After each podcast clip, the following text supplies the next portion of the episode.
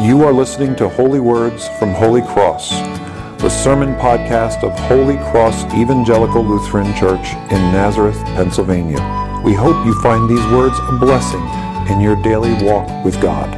Please visit us on the web at www.holycrossnazareth.org or in person at 696 Johnson Road, Nazareth, Pennsylvania. Be thou my vision, O Lord of my heart, not be all else to me, save that thou art. Let us pray. Almighty and merciful God, Father, Son, and Holy Spirit, endless is your mercy, eternal is your reign, heaven and earth is filled with your glory. Almighty God, we invite you into this time that we have come to worship with you. We ask you to please bless the words that will be spoken. May they show integrity, gravity, and sound speech, and encourage us on our pathway as we continue forward. It is in your precious name, Lord Jesus, that we ask for these things in this way. Amen. Amen. Traveling with the pastor sometimes is very interesting. Early in December, I was invited to go along with him to the Society of the Holy Trinity, a retreat in Danville, Pennsylvania. It's a wonderful experience. A whole bunch of clergy get together and then this other person. And we go there and we're refreshed. We spend all the time worshiping and studying about God. But what I want to bring to your attention is driving with him is interesting. And we're flying up to Danville because we're just about on the But all of a sudden we get off at the Danville exit, and he picks up his phone. And he says, St. Cyril and Methodius, Danville, Basilica. And just like that, he says, oh, we're going to make a left turn here. He GPSed the thing. Just, he had the app. The Magi today didn't have the app. Didn't have that type of GPS. They had to rely on another system by which to get to the spot they wanted to get to. In the Isaiah text today, in the second verse, it tells us that the earth and the people are enveloped in darkness. So when something is really dark, that's actually the best time to see a light, right? And I know in my situation in Bushkill Township, when the power goes out, it's dark, especially if there's cloud cover and no power. You can actually see this little light that you can't even guesstimate how far away it is. It's probably miles away. But the interesting thing about that is if you can see that light, you'll know if you're moving away from the light. How? It'll get smaller. And you'll know if you're moving towards the light, because the light will get brighter and bigger. Well, I believe that was the GPS that the wise men were using. They seen this light, and they were following this light. Now, I'm not going to talk to you much about the Magi themselves. What I want to talk to you about is, what did they see, what did they say, and what did they surrender? Because I truly believe if we can see what they saw, if we can say what they said, and if we can surrender what they surrendered, we have the experience that they had come forward to us here and now in the time in which we live. So this life, as it appears to be in the great distance, because everything is surrounded in darkness, we can see and understand that in our own lives, when we're diagnosed with something, or we lose a loved one, or a variety of situations, when darkness just seems to be covering us. And then God sends his light. And sometimes that light is you and I. I want to share with you, I have permission from two now, but I did not get permission from the third, of how we can witness the light of Christ in our presence, in the midst of that great darkness. Last week, if you were here for the Carol service, the ninth reading from Scripture was done by Michael McMullen.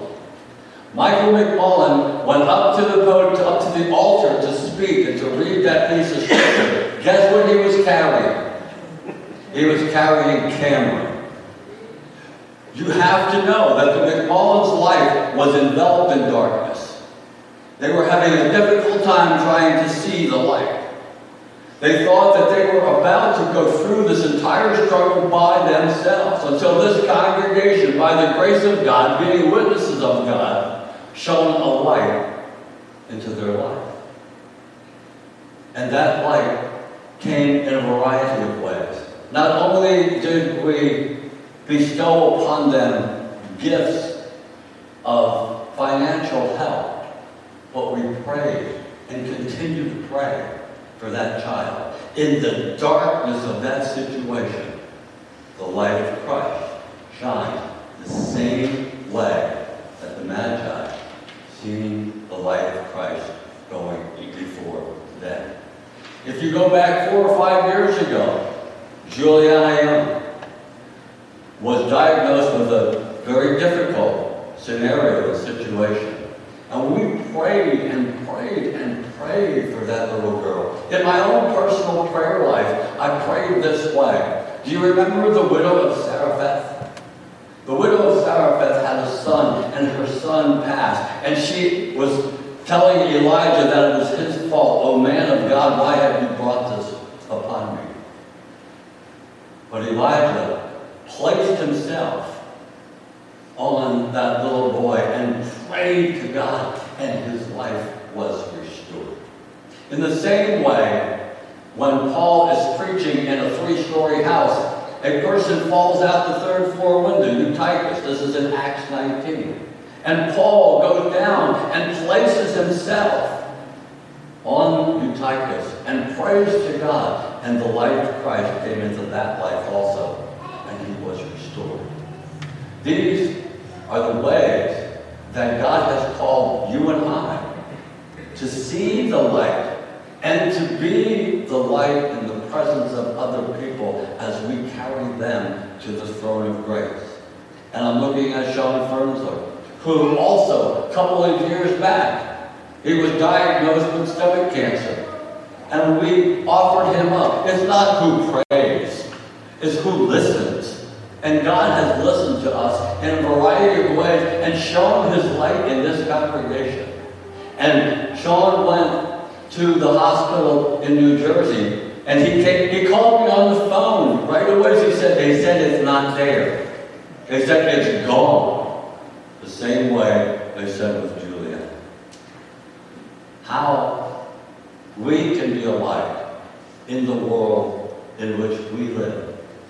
How people can see that light reflected in our relationship with God. We get closer to God, the light gets brighter, the light gets bigger. Well, what did the Magi say? What did the Magi say? Magi said, we're here to worship the King of the Jews. Well, how is Jesus, the King of the Jews, our King? You see, we have to understand that there was a message from very early on. If you remember the Abrahamic covenant, I will bless you so that you will be a blessing, and by you all the families of the earth shall bless themselves. So there was a mission that was put forth to God's people, that they would receive the blessing of God. They would not keep it to themselves, but they would share it. And then by you all the families of the earth shall bless themselves. It is that Abrahamic covenant that is fulfilled in Jesus Christ, and he is our King as well as being the King of the Jews. When we look at King David, people in that time frame when the Magi are coming. We already heard it. It upset Herod, and it also upset all the people in Jerusalem, because they were under occupation, and they couldn't see the freedom that they thought that they would get when they received their king from the line of David. How we receive that king, the thing that Jesus accomplishes in our life. We take a look at King David. King David vanquished all the enemies of Israel. Jesus Christ, our King, has taken away our enemies, sin, death, and the devil. King David established Jerusalem as the capital of the new state, where all of the day-to-day administration procedures flow from. Well, we are that administration. If you remember what Pastor had read to you in the text from the Ephesians, the church is the administration of the mysteries of God. We are the place where God administers out from. We are responsible for the day-to-day functions of Almighty God, our King, and His administration. He also made Jerusalem the ecclesiastical headquarters. In other words, it was the place where worship sprang out from. And we know from our own experience that the cross, our Christ, our King, was crucified in Jerusalem. And now and forever, Christ is King because of His cross. And He has redeemed us and brought us back. What did they surrender? They surrendered gold, frankincense, and myrrh. You heard the pastor talk about it with the children. We see the significance of that, and we can actually really see it in a broader sense if you would take the time somewhere in your day to read the 30th chapter and the beginning of the 31st chapter of the book of Exodus. And you will find that the gold, the frankincense, and the myrrh were very inspirational and important in the development of the religious worship life of God's people. When you look at the gold, those things that are precious, of great value, the greatest piece of gold that we can give to our God is our time. Surrendering our time, carrying our time to Jesus, and to say to Him and worship Him and say, "You have given me these gifts, and these gifts have been given to me for a purpose to serve You in Your kingdom, in Your church." Not only did He give us those gifts to make a living, but He gave us those gifts so that we could serve Him. The frankincense, like the pastor said to the children, it is a gum. It's a gum resin from a tree that was mixed with other spices, more coarse spices, and was made into incense. So every time the people of God would approach the tent of the meeting, why was it called the tent of the meeting? Because it was a place they would go to meet with God. They would know. You could close your eyes and know you were about to be in the tent of the meeting just by the aroma that was being put forth. And the myrrh. The myrrh is the first spice that is named in a perfume that was put together, and it was used to anoint all of the articles of worship in the temple. And it was used to anoint Aaron, the first high priest. So we can see that through what they saw, and what they said, and what they surrendered, we have a part of that today, that we can still live our lives in such a way. What year is it? 2020. What do we associate 2020 with? Good sight, good vision. May we as a congregation have great spiritual spiritual vision, so that we may see what God wants us to see, say what he wants us to say, and surrender to him what he wills us to surrender to him. Amen. Be thou my vision, O Lord of my heart. Not be all else to me, save that thou art. Be thou my best stars in the day and the night. Waking or sleeping, thy presence my light.